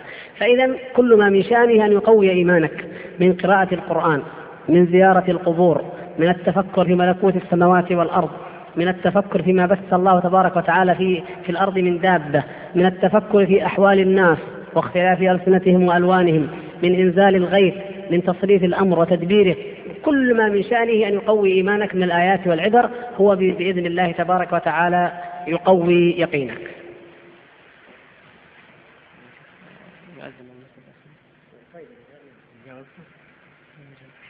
طيب أيها الأخوة يعني ستقام إن شاء الله صلاة العشاء في وقتها بإذن الله تعالى. سائل يقول فضيلة الشيخ أعرف بعض الإخوة يقولون أن لديهم اليقين الكامل ولهذا فهم لا يعتمدون على الأخذ بالأسباب في أمور حياتهم. فمثلا لا يدخل ابنه في المدرسة قائلا إن ابني أو إنني على يقين أن ابني لن يأخذ إلا ما كتب له. أرجو التوضيح. هذا ليس يقينا ولا توكلا وإنما هو تواكل. أولا لا يجوز للإنسان أن يدعي اليقين وخاصة عبارة اليقين الكامل. يعني هذا أمر صعب. أقول لا يجوز لأحد أن يدعي اليقين الكامل. وأما إن من الله تبارك وتعالى عليه بشيء من اليقين فليحمد الله عليه ولا بأس أن يحدث به وإن كان ترك ذلك أولى. لكن المقصود أن يقول الإنسان إن لدي اليقين الكامل هذه مثل الذي يقول أنا مؤمن كامل الإيمان وقد أنكرها السلف على من قالها إنكارا شديدا. ثم إن ترك الأخذ بالأسباب ليس من الشرع في شيء. فلا يقول أنا على يقين أنه لن يأخذ إلا ما كتب له وعلى يقين نعم لا شك أنه لن يأخذ إلا ما كتب له. لكن اجتهد أنت في أن تسعى له في الخير في القبول في التوظيف في العمل. هذا الابن الذي تقول هذه العبارات له لما تزوجت؟ لماذا تزوجت؟ لماذا لم تقل أظل من غير زوجة وأنا على يقين إن كان الله سيرزقني أولادا أنه سيرزقني ما ما جاءك إلا من زواج لأنك تعلم أن الله تعالى جعل من سنته أنه لا يكون الإبن إلا من زواج فكذلك السعي والرزق جعله الله تبارك وتعالى مقترنا ببذل الأسباب ثم بعد ذلك هو عز وجل الذي يعطي ويهب لمن يشاء ويمنع ويحرم من يشاء. يقول السائل فضيلة الشيخ هل يمكن أن يكون الإنسان المسلم موقنا ويقع في نفس الوقت في المعصية أم أنها لا تجتمع معا أي اليقين لا تجتمعان معا أي اليقين والمعصية؟ لله أفتون مأجورين. اليقين والمعصية لا يجتمعان لكن المعصية تقع يمكن أن تقع من كل أحد. فما تعليل ذلك؟ تعليله أن اليقين في هذه الحالة يضعف يضعف اليقين ويستولي الشيطان على العبد كما يفعل شياطين الإنس. قد يكون يكون الرجل قويا شديدا مثلا لكن يختطفه ينام ينام ويغفل فيختطفه شيطان من شياطين الإنس فيذهب به بعيدا عن موطنه. فكذلك المؤمن قد يضعف ويفتر يقينه فيختطفه الشيطان فيوقعه في معصية من المعاصي. كالفواحش مثلا. فينطبق عليها أنه إذا زنى العبد ارتفع إيمانه فكان عليه كالظلة فإن تاب ورجع وإلا أقلع عنه. نسأل الله العفو والعافية. فإذا يكون اليقين في تلك الحالة غائبا. اليقين بمعناه الذي ذكرنا بأوصافه وأحواله التي ذكرنا. أما اليقين بمعنى العلم فقط الذي هو الحد الذي يخرج صاحبه من دائرة الشك والريب إلى دائرة الإيمان فهذا يظل معه لأن هذا من قول القلب وإقراره والكلام إنما هو عن اليقين الذي هو عمل القلب. جزاكم الله خير. سائل يقول فضيلة الشيخ سفر السلام عليكم ورحمة الله وبركاته. هناك أناس لا يحققون معنى اليقين من يعني الثقة يعني بنصر الإسلام وأن الغلبة والعزة ويقول أن الغلبة والعزة ستكون للكفار. فما هو توجيهكم لهؤلاء؟ هؤلاء في الحقيقة يظنون بالله ظن السوء ظن الجاهلية. الذين يظنون بالله هذا الظن ظن الجاهلية وهو أن الله سبحانه وتعالى لن ينصر دينه بل إن الكافرين سوف ينتصرون على المؤمنين. هذا هذا مرض قديم في الأمة مرضه المنافقون. وابتلوا به في أيام النبي صلى الله عليه وسلم والآن في هذا الزمان وفي كل زمان يوجد الكثير ممن ابتلي به. فهذا ظنه. يحسب أن الله تبارك وتعالى لن يحقق لرسوله صلى الله عليه وسلم ما وعد. وقد وعده وهو سبحانه وتعالى ومن أصدق من الله قيل وقد قد وعده أن هذا الدين يبلغ ما بلغ الليل والنهار. وقد وعده ربه تبارك وتعالى بأن تفتح القسطنطينية وأن تفتح رومية رومية التي هي روما. وقد وعده ربه تبارك وتعالى أو أعطاه الكنزين الأحمر والأسود.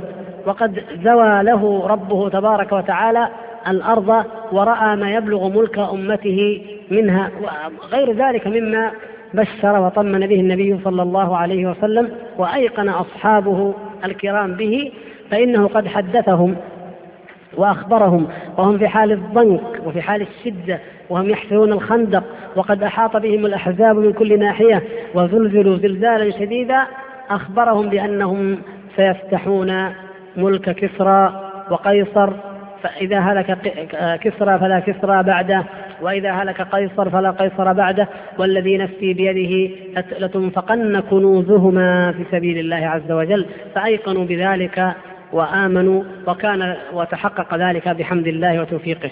فهذا لا يجوز لأحد أن يعتقده من المسلمين. وأما الذين ضعف إيمانهم بالهزيمة الفكرية والنفسية وظنوا بالله هذا الظن ووافقوا أهل الجاهلية أو أهل النفاق في ذلك فهؤلاء مرضى. ويجب أن يعالجوا بكل ما من شأنه أن يرفع يقينهم وإيمانهم وثقتهم. ولو كانت هذه الثقة الضعيفة أو آه، فقد الثقة في الله وفي وعد الله لو كانت قبل عشر سنوات مثلا لربما يقال وأين الإسلام؟ وأين هو الآن؟ أما في هذه الأيام والحمد لله فالمبشرات كثيرة رغم العقبات ورغم الظلمات ورغم ما يكيده الأعداء المبشرات كثيرة واضحة جلية. وإلا فما معنى هذه الصحوة وهذه اليقظة وهذه التوبة وهذه الأوبة في الشباب في الكهول في النساء في الرجال في الشرق والغرب؟ والكل يريدون منهج السلف الصالح الكل يريدون العلم النافع الكل حريصون على ما يقربهم من الله تبارك وتعالى الكل يرفض الشهوات الكل يرفض المذاهب والنظريات والشبهات. هذه دليل والحمد لله واضح وجلي على أن الأمة تعيش صحوة عظيمة. نسأل الله تعالى أن يبارك فيها وأن يسددها وأن يرزقها الإخلاص واليقين. كثير من الأسئلة يعني لعل الموضوع ليس له علاقة كبيرة بموضوع المحاضرة. لكن كثير من الأسئلة يعني وردت تسأل عن آخر أخبار المسلمين في بوسنيا والهرسك وكذلك في أفغانستان. بالنسبة لإخوانكم في بوسنيا والهرسك الوضع الدولي آه، متواطئ ومتآمر حقيقة ويتخذ بعض القرارات كما يسمونها لحفظ ماء الوجه أو للتغطية وإلا فالوضع الدولي متواطئ تماما القوى الكبرى نصرانية حاقدة أو قوى مشركة لا تؤمن بالله تبارك وتعالى ولا يهمها شأن المسلمين ولا أمرهم فحدث هذا التواطؤ الغريب والعجيب دولة تعترف بها الأمم المتحدة تعترف أنها دولة مستقلة وفي قلب أوروبا وتباد وتسحق وتدمر ويشرد الملايين ومعسكرات للتعذيب التي لم يشابهها كما ذكرهم إلا معسكرات النازيه وحرب عنصرية ومن المشاكل في ظل النظام الدولي الجديد كما يزعمون وهم مع ذلك يترددون ويقولون سنتخذ القوة من لماذا؟ قالوا من أجل إيصال المعونات ليس من أجل ردع المعتدين سبحان الله اين أين هذه القوة وهذا يعني أين القوة والموقف والشرعية كما سميت الدولية والحق والعدل والنظام الدولي وإثبات أن احدا لا يمكن أن يعتدي وما قالوه وما جعجعوا به في أزمة الخليج ليؤلبوا العالم معهم أين ذلك؟ ذهب كله أدراج الرياح واتضح أنه هراء وأنه كيد وأنهم يعملون حيثما تكون مصلحتهم وليس أكثر من ذلك. الحمد لله البشائر أيضا في هذا الجهاد أن المسلمين آه، شكلوا آه، جبهة ونسأل الله أن يبارك فيها جهادية مستقلة لا تمثل الحكومة حكومة البوسنة ولا شيء يعني ولا غير ذلك وإنما من خريجي الجامعات الذين درسوا هنا في المملكة والحمد لله. على عقيدة صحيحة سليمة شكلوا معسكرات جهادية وبدأوا يجاهدون في سبيل الله ويشترطون في من يكون معهم ان يكون من أهل الصلاة والالتزام ويتجنب المعاصي وحريصون على تربيتهم وعلى تعليمهم أثناء في في خلال من خلال المعسكرات وفي أثناء التدريب وغير ذلك والحمد لله. وبدأ هؤلاء يخوضون معارك مع الصرب ويقولون إنهم يفرون منهم فرار الغنم من الذئب سبحان الله العظيم. يقولون رأينا فيهم جبنا عجيبا جدا. ولكن المشكلة نقص السلاح. حدثني أحد الإخوة يقول كل عشرة عشرة من الشباب على مسدس واحد. تصوروا كيف يعني يكون؟ مع قلة عددهم أيضا هم ليسوا كثيرا يعني يعني أسأل الله يبارك في عددهم ما في داعي نذكر الرقم. المقصود أن يعني هؤلاء لو أعطوا السلاح وأعطوا المال فسيكون في ذلك خير كثير بإذن الله تبارك وتعالى. وهم يطلبون منكم ذلك. والحمد لله عن طريقنا يسافر تقريبا كل أسبوع مجموعة من الإخوة الثقات منكم كما تعلمون الإخوة الذين يحضرون الحمد لله الدرس وتحمسوا لهذا الموضوع للدعوة إلى الله هنالك. يذهبون ويسلمون مبالغ نقدا يدا بيد ويقومون بالدعوة إلى الله بحسب ما إجازاتهم. ومنهم من قرر أن يبقى هنالك يدعوهم إلى الله عز وجل. ما شاء الله أن يبقى. نسأل الله أن يوفق الجميع. فالباب مفتوح للتبرع لهم. أما بالنسبة لأفغانستان فالوضع الحقيقة يعني قاتل ويعني مؤلم. وليس لدي تصور واضح بالضبط ماذا يجري. آه إلا الاخبار الأخبار العامة لا أتابعها. كثيرا بل قد لا اتابعها أحيانا ولا أعتمد عليها. والأخبار الخاصة وصلني من بعض الأطراف فقط آه رسائل بالفاس تقول إن الجهاد لا يزال مستمرا وأن ما تحقق إنما هو مرحلة من مراحل الجهاد ولكن الجهاد لا يزال مستمرا مع الميليشيات ومع الشيعة ومع الباطنية الإسماعيلية ومع الفرقة وهي أشد أنواع المشاكل التي يعاني منها المسلمون المجاهدون هناك. الفرقة التي أوقعها الشيطان فيما بينهم. تدعو الله تبارك وتعالى وتضرعوا إليه أن يجمع كلمتهم جميعا على الحق على الكتاب والسنة وأن يكلل نصرهم على الشيوعيين بانتصارهم على أنفسهم.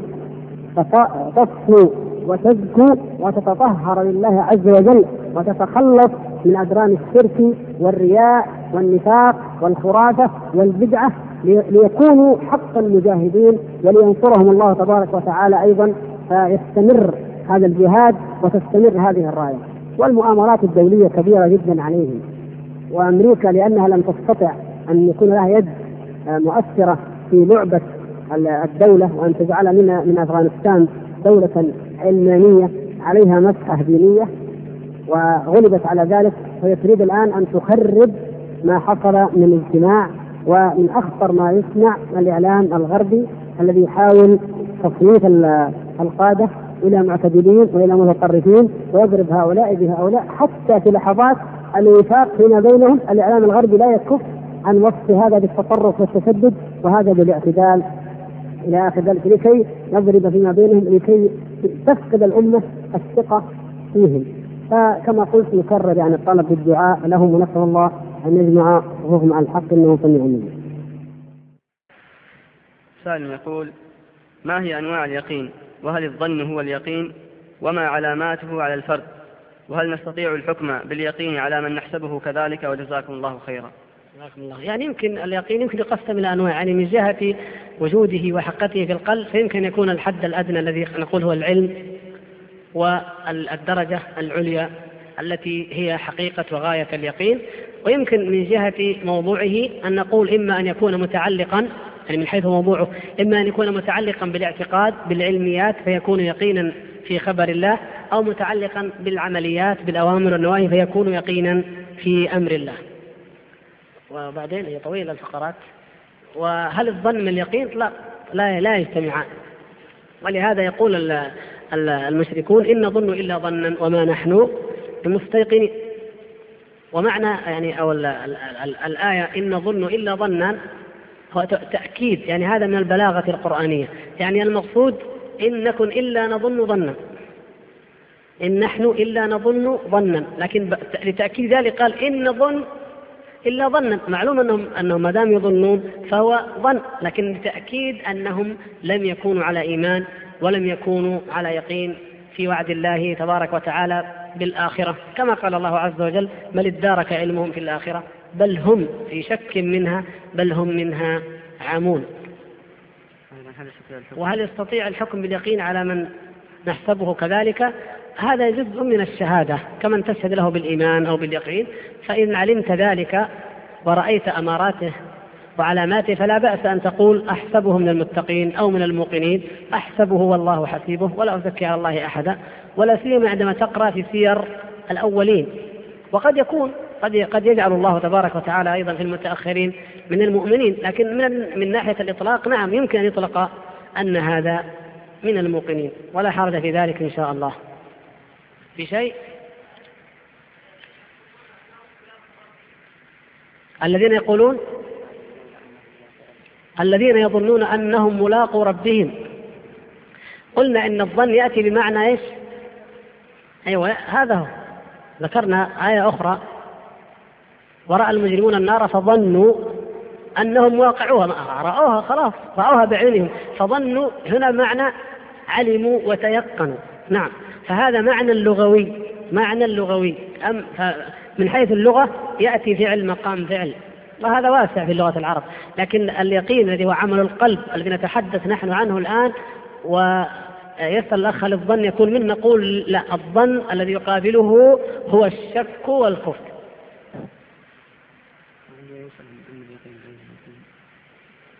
أي نعم الأخ يسأل عن علم اليقين وعين اليقين وإيش؟ شو الثالثة؟ وحق اليقين طيب فسرها له بارك الله فيكم ما هو علم اليقين؟ مثلا بالنسبة ل... لما أخبر الله تعالى به من الجنة والنار علم اليقين؟ علم اليقين وش هو؟ نعم يعني أن نقرأ في كتاب الله أن أن الجنة والنار هكذا أوصافها هذا علم يقين. طيب وحق اليقين؟ إذا رأيتها إذا رأيت ذلك الذي أخبرت به وعلمته رأيت الجنة ورأيت النار رأيت ما وعد الله أمامك فهذا حق اليقين. تحول علم اليقين إلى حق اليقين. طيب وما هو عين اليقين؟ إذا دخلتها وتنعمت فيها جعلني الله وإياكم من أهل الجنة فهذا عين اليقين. اتضحت إن شاء الله؟ طيب هات ما بعده. إن شاء الله. شوية ما نزيد عن عشر دقائق. يقول السائل لعل هذا القضية إذا انتشرت وعمت الآن. آه، ما نصيحتك للذين يستعملون البث المباشر؟ وقد قام كثير منهم بشرائه. لا يكون هذا فقط مني بل من كل أخ منكم. الذي يتصور الدمار الهائل الذي ينتجه هذا البث لا شك أنه يأرق ويحزن ويألم لشدة ما يتصور ولما يرى من ضعف وتقصير في إبلاغ هذا الخطر والتحذير منه. تعلمون يا إخوان أن أوروبا طلبت من أمريكا تأخير البث المباشر ثلاث سنوات لتتهيأ له وقامت وضجت الصحافة الفرنسية والمجتمع الفرنسي خوفا من البث المباشر الأمريكي حضارة واحدة إباحية واحدة إلحاد واحد يجمعهم كل شيء تقريبا لكن يقولون اللغة مختلفة وبعض العادات مختلفة فتغزون الثقافة الأمريكية هذا خطر عظيم وأنذروا به وخافوا منه. سبحان الله. أما نحن فنفتح صدورنا لاستقبال كل غزو. بل العجيب ان اول غزو مباشر أول بث غزو من البث المباشر. نحن صنعناه بأيدينا. فالشركه من أبنائنا ويتكلمون بلغتنا ولكنهم جعلوها في لندن يبثون علينا ويقولون كما حدثناكم البارحة في الدرس يقولون نحن أفلامنا لا تتعرض للرقابة. يعني لا تنظر إلى التلفزيون الذي يراقب ويقطع انظر إلينا فنحن لا تتعرض أفلامنا للرقابة والعياذ بالله. فنحن نغزو أنفسنا بأنفسنا ونهيئ لذلك. وسيكون النتيجه لا أستطيع أن أحصرها لكن أقول ستكون هائلة مخيفة جدا. لو أجريت إحصائيات هذه السنة عن نسبة الأمن والجرائم والاختطاف والاغتصاب والشكوك عند الشباب والإلحاد والتنصير وما يتعلق بذلك ثم بعد ثلاث سنوات من البث المباشر اجرت إحصائية أخرى لرأيت الفرق الهائل جدا. فكيف بعد عشر كيف بعد ثلاثين سنة؟ هم يطمعون أن يأتي الجيل الآخر على الأقل الذين هم الآن في الرابعة والثالثة والخامسة مثلا أن يصبح جيلا ملحدا غربيا ممسوخا ليس فيه من هذه البلاد إلا أنه اسمر اللون وربما يغيرون ألوانهم حتى وشعورهم. لو استطاعوا يصبح جيلا أمريكيا منسوخا تماما لا ينتمي إلى دينه ولا إلى هذه البلاد بأي نوع من أنواع الانتماء، هذا الذي يريدون. في النهاية هذا الذي يريدون. يريدون أن يصبح اليهود هم المسيطرين على هذه المنطقة، لأن يعني الحسن قليلها اليهود بضعة ملايين فتكون تتربع على عرش المنطقة وتنهب خيراتها وتستعبد شعوبها التي دائما وابدا القاعدة جاريه في هذا تستعبد الشعوب بالشهوات تستدل بالشهوات الذي جعل هتلر يجتاح أوروبا كلها وفرنسا يدخل باريس كأنه لماذا؟ ام الشهوات واباحيه وانحلال لا يمكن أن تقاوم ولا تفكر بمقاومة أي عدو. فيقضى على كل معاني الجهاد ومعاني الغيرة ومعاني العزة. وربما تتحول والعياذ بالله طائفة منها ترتد. تلحد تخرج من الإسلام وربما أن البعض لا يكتفي أن يخرج من دينه بل قد يدخل في أديانهم عندما يرى ما يغضب عليه. تصوروا البث المباشر اذا إذا انتشر وقد وقد الآن التقط في على قنوات عديدة منها القنوات القنصلية. القنوات القنصلية تغطي ال ال ال الكوكب الأرضية كله. وتبث برامج بعدة لغات. وأنا رأيت بعيني برنامجا هو هنا برنامجا من برامجهم الوعظية يوم الأحد. شيء عجيب. حاجة لا تظنوا ان مثل مواعظنا يعني والحمد لله نعظ بالقرآن نعظ بالحق لكن هم لديهم الإغراءات والأسباب شيء فظيع جدا. يعني يأتي المتحدث ويتكلم عن قديس كما يسمونه. ياتيك صورته أمامك كيف كان يتعبد كيف كان يزهد كيف كان كذا. تاتيك آه، أفلام عن هذا القديس موجودة تشتريها. أشرطة عن حياته مجانيا أكتب العنوان فقط ونحن نبعث لك. في أثناء الكلام أنت تستطيع ان يعني تسمع الواعظ وفي نفس الوقت تشارك المحطة في شيء معين.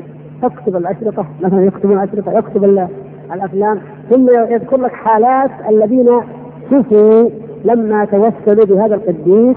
وبعدين يجيك مثلا قديس لو من من يسمونه قديسين من الأحياء منهم ويبدأ يتوسل به ويقرأ بعض الأشياء. يأتي برجل مثلا كسيح أو رجل أعمى أو رجل كذا ويظهر ويقول أنا قد كفيت مثلا. وهكذا. أشياء عجيبة جدا. إذا رآها الإنسان والله والعياذ بالله يشك في دينه وفي إيمانه. لولا أنه يعلم أن هذا باطل وأنه كذب وأنه من المخاريق وأن فيه من عبث الشيطان بهم الشيء الكثير. لكن المهم عندهم إخراج عندهم إنتاج.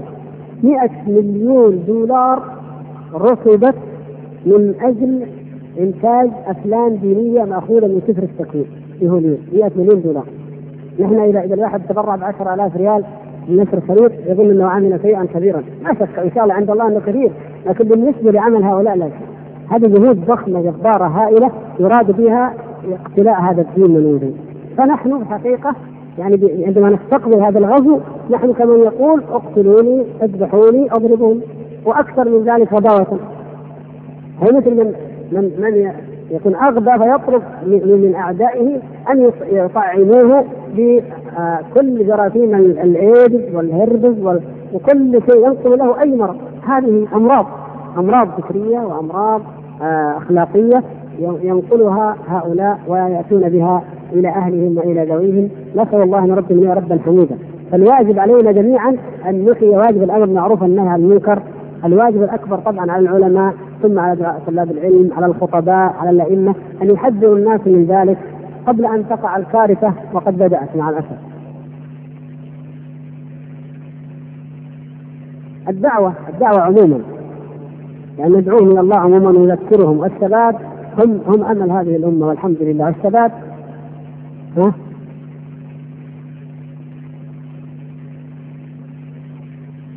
أيوه هذا يكون منا بالدعوه والآن لا مجال لتفصيل كيف ندعو الشباب إنما هو سبيل الدعوة مثل هذه المحاضنه الحمد لله المراكز حلقات التحفيظ المدرسين انتقاء المدرسين الصالحين المناهج الطيبة نشر الوسائل الإعلامية الطيبة في الأمة.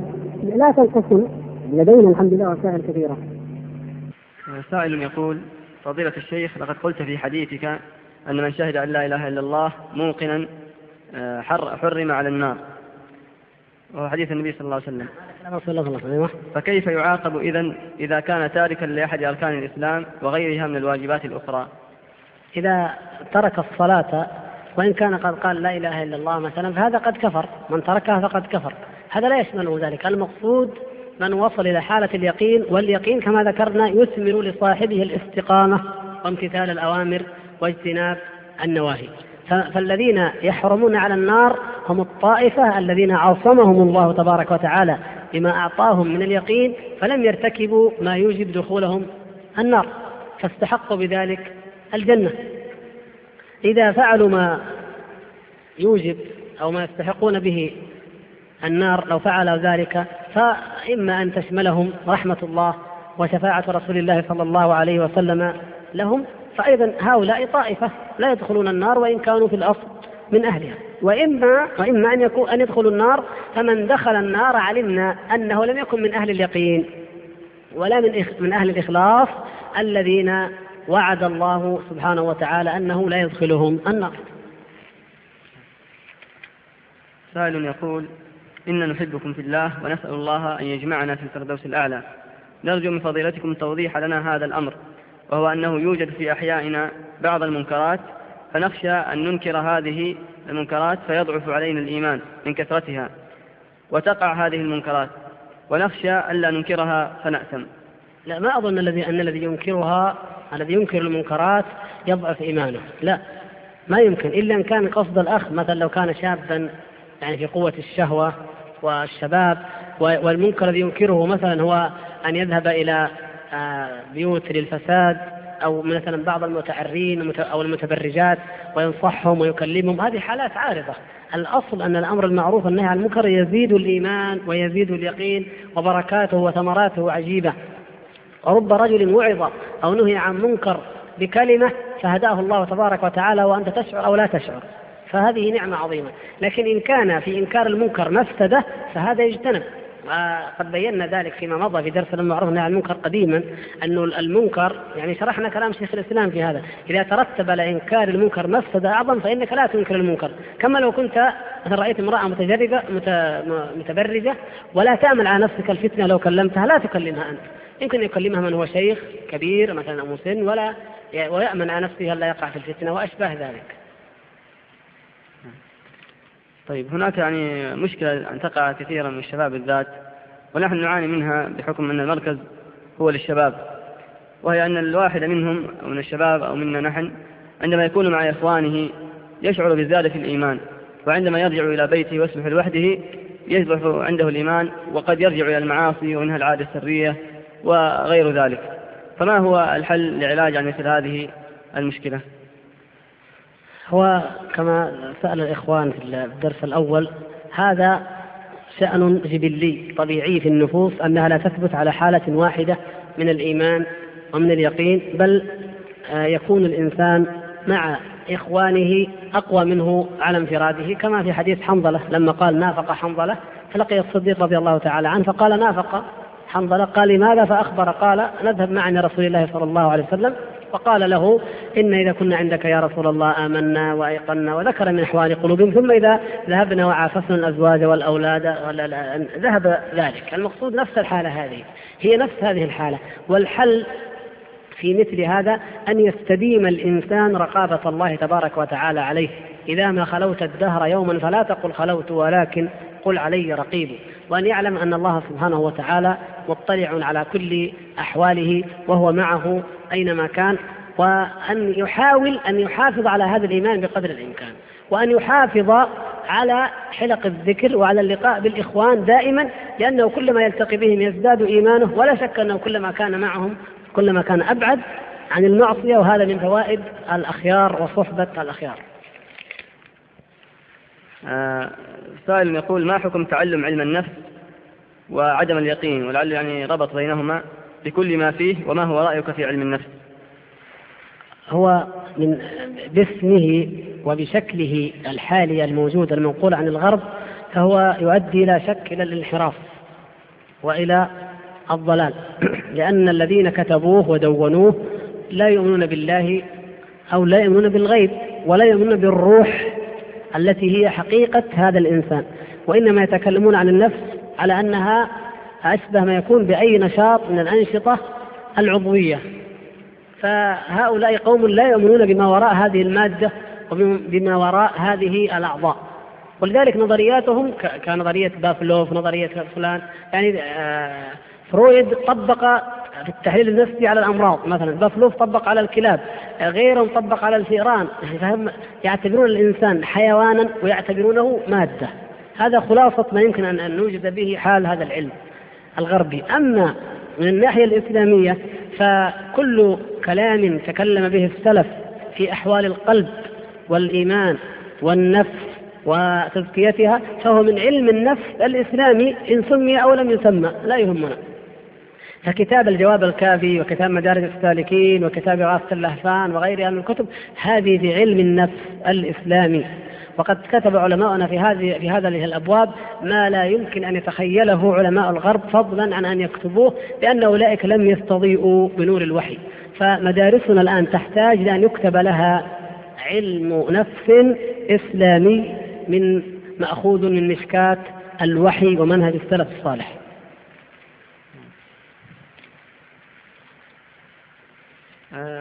سائل يقول هل اليقين أحد مراتب الدين؟ وهل هو أعلى من الإحسان؟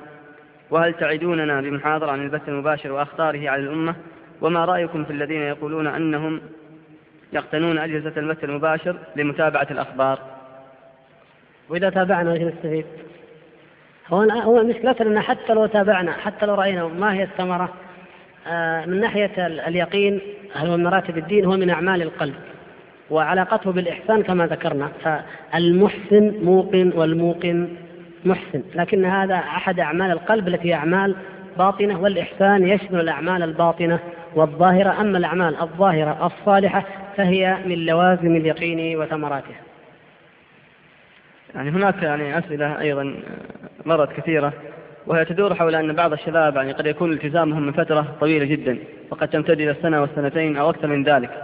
لكنهم يعني قد يعني يعملون معصية معينة مثل العادة السرية أو يعني غيرها ولم يعني يتركوها إلى الآن. ولذلك يعني كثير منهم يقول هل يعني أترك النشاط وأترك الشباب وقد يكون بعضهم مسؤولا عن بعض الأنشطة أم يعني أستمر في ذلك أفيدونا مأجورين المهم يا أخوة الكرام يعني المربي المزكي يجب أن يكون حكيما وأن يراعي أحوال الشباب. والقاعدة في هذا ليست أنك تأخذ أمرا أو تسمع نصيحة أو توجيها فتأخذه كأنه رياضيات وتنفذها. هي عملية نفسية. أنت تكتشف هذه القلوب تتدرج مع هؤلاء الشباب. بعضهم يؤتى من قبل الشهوة بعضهم من قبل الشبهة بعضهم من جهة الغفلة بعضهم من قبل رفقاء السوء بعضهم من سوء التربية في البيت بعضهم من وسائل الإعلام يعني أمور كثيرة جدا وأنت في هذه الحالة مثل الطبيب المشرف إشرافا مباشرا. كل أخ مسؤول في أسرة أو في لجنة أو كذا ومربي في هذا المركز أو في غيره هو كالطبيب المسؤول المشرف إشرافا مباشرا على المريض. أما الكلام العام الذي يقال في التوجيه العام بالحكمة وبالرفق وباللين وبكذا فهذا مثل الطبيب العام الذي يكتب وصفة عامة فقط. ويقول لك اذهب إلى الصيدلي أو تذهب إلى الصيدلي وتأخذ منها أنت فتشتريها من غير طبيب أحيانا. لكن الفرق هو أن المربي الحكيم يعرف لما ما سر هذا الانحراف ما سر إصرار هذا الشاب على هذه المعصية ما سر إقباله على هذه الشهوة مثلا أو الشبهة يتتبع ذلك حتى يستأصله. يحدد ويشخص نوعية المرض ثم يستأصله بإذن الله بأفضل ما يمكن من أنواع العلاج. فاصبروا يجب أن نصبر يصبر بعضنا على بعض نصبر على الشباب نصبر على يعني لا لا لا ما قد يكون من انحراف وخطأ. ما دام لديه هذا القبول وأن يستر يعني ذلك تلك المعصية وألا ينشرها بين زملائه المقصود أن لكل حالة يعني علاجها الخاص بها وأسأل الله سبحانه وتعالى أن يوفق الإخوة المربين لانتهاج المنهج الحكيم في علاجها إنه سميع مجيب. يعني أمر يعني نحتاج إليه وإلى أن نثبته في قلوبنا وهو أن البعض يقول ماذا أستطيع أن أعمل إذا كنت أو إذا كنت لوحدي أو معي يعني بعض الشباب أمام يعني هذا يعني الكيد الهائل من قبل الغرب ومن قبل من قبل أعداء الله تعالى. ولذلك بعضهم قد يتقاعس أو قد يترك العمل يأسا وقنوطا. فما نصيحتكم يعني لهؤلاء الشباب؟ نقول في إمكانك أن تعمل الكثير والكثير. لا تحقر نفسك من من المشكلات التي بثها فينا الغرب وهو كيده ككيد الشيطان. كيد الغرب ضعيف إذا كنا أمة مؤمنة وإن تصبروا وتتقوا لا يضركم كيدهم شيئا أبدا تروا. لكن المشكلة أن مما بثه بين الغرب أننا أمة عاجزة لا نستطيع أن نفعل شيئا. فاستسلمنا لهذا العجز وأصبحنا نقول لا يمكن. ما يمكن نفعل شيء ما يمكن إيه لا, لا يمكن أن يقاوم الغرب لا يمكن أن تحارب مثلا أمريكا لا يمكن حتى إسرائيل إسرائيل التي لا تساوي شيئا. جاء الأطفال الصغار رموهم بالحجارة هربوا. قلنا والله يمكن. سبحان الله عجيب. يعني أعطونا نماذج لأنهم ما تربوا على ما تربى عليه الكبار. الإعلام الغربي ما دخل يعني أسماعهم إنما هم أطفال قيل لهم اتقوا الله وكبروا وارموا اليهود بالحجارة رموهم فرأوا العجيب من أفعالهم. وكذلك يعني الأمريكان الآن الآلاف من كانوا في الخليج يعالجون نتيجة أمراض نفسية وعصبية. وقرأتم هذا قريبا. أنا قرأته قريب. الآن بعد سنتين يعالجون لا تزال يعني هواجس الحرب في أذهانهم وهي مع حفنة بعثية لا تؤمن بالله ولم تجاهد في سبيل الله ولا أي شيء. ومع ذلك يقولون كيف يعني يصمد هؤلاء أمامنا وكيف يتحملوا الضربة الجوية شهر ونصف وكيف وكيف يعني الصحراء والكي يعني وحشرات الصحراء والكيماوي وما أدري إيه. إلى الآن خيالاتهم ما تزال ما تزال سبحان الله. يعني فطروا على على الهلع والذعر لولا أن لديهم يعني وهذه طبعا لابد أن تذكر لهم يعني لديهم قيادات تخطط لديهم يعني إعلام قوي يدفعهم لديهم مصالح تحركهم لديهم وطنية لديهم وسائل وإلا ما كانوا شيئا مذكورا فالذي قواهم ضعفنا ضعفنا. ما رأيكم لو ان لو أننا لم نستسلم لهم؟ صاحب الثروة يقول لن أعطيكم ثروتي وصاحب الرجال يقول لن أعطيكم العقول العقول التي تعمل في أمريكا أكثرها من أبناء المسلمين. لو أن مصر والباكستان والهند وغيرها كل كل مسلم الآن ترك أمريكا وجاء وسحبت الأرصدة من أمريكا أيضا وجيء بالثروات إلى بلاد المسلمين. قطعت مثلا العلاقات معها. من كان لديه منفذ في في البر أو البحر قال لا يمر لكم من ها هنا باخر أو سفينة ماذا سيصنعون؟ والله لا شيء سيسقطون يركعون يذلون نحن باستسلامنا لهم قوة يا أخي الكريم. فلا تقل ماذا أفعل. في إمكانك أن تفعل الكثير جدا. في إمكانك أولا نفسك. إذا حصنتها من غزوهم فقد أنقذت بيتا. أنقذت فردا وهذا الفرد سيكون بيتا سيكون أسرة. ثانيا في إمكانك أن تدعو إلى الله سبحانه وتعالى وأن تأمر بالمعروف وأن تنهى عن المنكر وأنت معك الله معك وعد الله. معك اليقين فيما ذكر رسول الله صلى الله عليه وسلم وهم معهم الشيطان وأولياء الشيطان وسوف تنتصر بإذن الله. نحن في في مجتمع الحمد لله في خير وفي فضائل وفي قبول، كيف لو كان لو كنا مثل الاخوان في الجزائر مثلا، كيف كانت حالهم؟ مع فرنسا، مع الاضطهاد، مع مسخ اللغة العربية وإلغاء ما في مناهج دينية وأحكام كلها قوانين وضعية وانحلال وانحطاط واختلاط في المدارس، شيء عجيب جدا كانت الحكومة التي خلفها الاستعمار بومدين والشاذلي هذا هذا ما ربوا عليه الناس. كفر صراح بواح لا مكان فيه للإسلام. الإسلام فقط في المسجد. لا لو استيأس الدعاة إلى الله ما حققوا شيئا. قاموا وتحركوا وخطبوا وتكلموا ووعظوا. وإذا بهذه الأمة سبحان الله يعتقل الصف الأول جميع أئمة المساجد يعتقلون. يأتي مكانه خطباء. يعتقل الخطباء ويأتي خطباء. أصبح السجناء أكثر من ستين ألفا ومع ذلك المساجد فيها خطباء ودعاء والحمد لله. سبحان الله كيف تفجر هذا الإيمان وهذه القوة وهذا؟ الحمد لله قام من قام ودعا من دعا وصبر وصمت وتحمل الأذى فكانت خلفه أمة والحمد لله. فنحن نحتاج إلى هؤلاء الرجال المؤمنين الأقوياء الذين لا يخافون في الله لومة لائم والذين يدعون إلى الله سبحانه وتعالى على هدى وعلى بصيرة ويضحون بالغالي والنفيس في سبيل إقامة هذا الدين فلما لا تكن من هؤلاء يا أخي؟ وإن لم فتشبهوا إن لم تكونوا مثلهم. يعني اختطت نفسك طريقا من الآن. فلتكن مجاهدا فلتكن داعية فلتكن عالما فلتكن واعظا فلتكن آمرا بالمعروف. يعني ما ما يمكن أن يكون من سبل الخير. من الآن ابدأ وستجد بإذن الله أن في إمكانك أن تحقق الكثير وأن تنتج الكثير وأن الله سبحانه وتعالى سيبارك في جهودك وينصرك بإذن الله. وإذا كنت أنت والآخر والآخر والآخر وتعاون الجميع وجدت الأمة التي ينصرها الله كما أخبر رسول الله صلى الله عليه وسلم لا تزال طائفة من أمتي على الحق منصورة. لا يضرهم من خالفهم. في رواية قال يقاتلون في في سبيل الله يقاتلون من خالفهم حتى يأتي أمر الله وهو قيام الساعة والريح التي تخرج بين يدي الساعة. نكتفي؟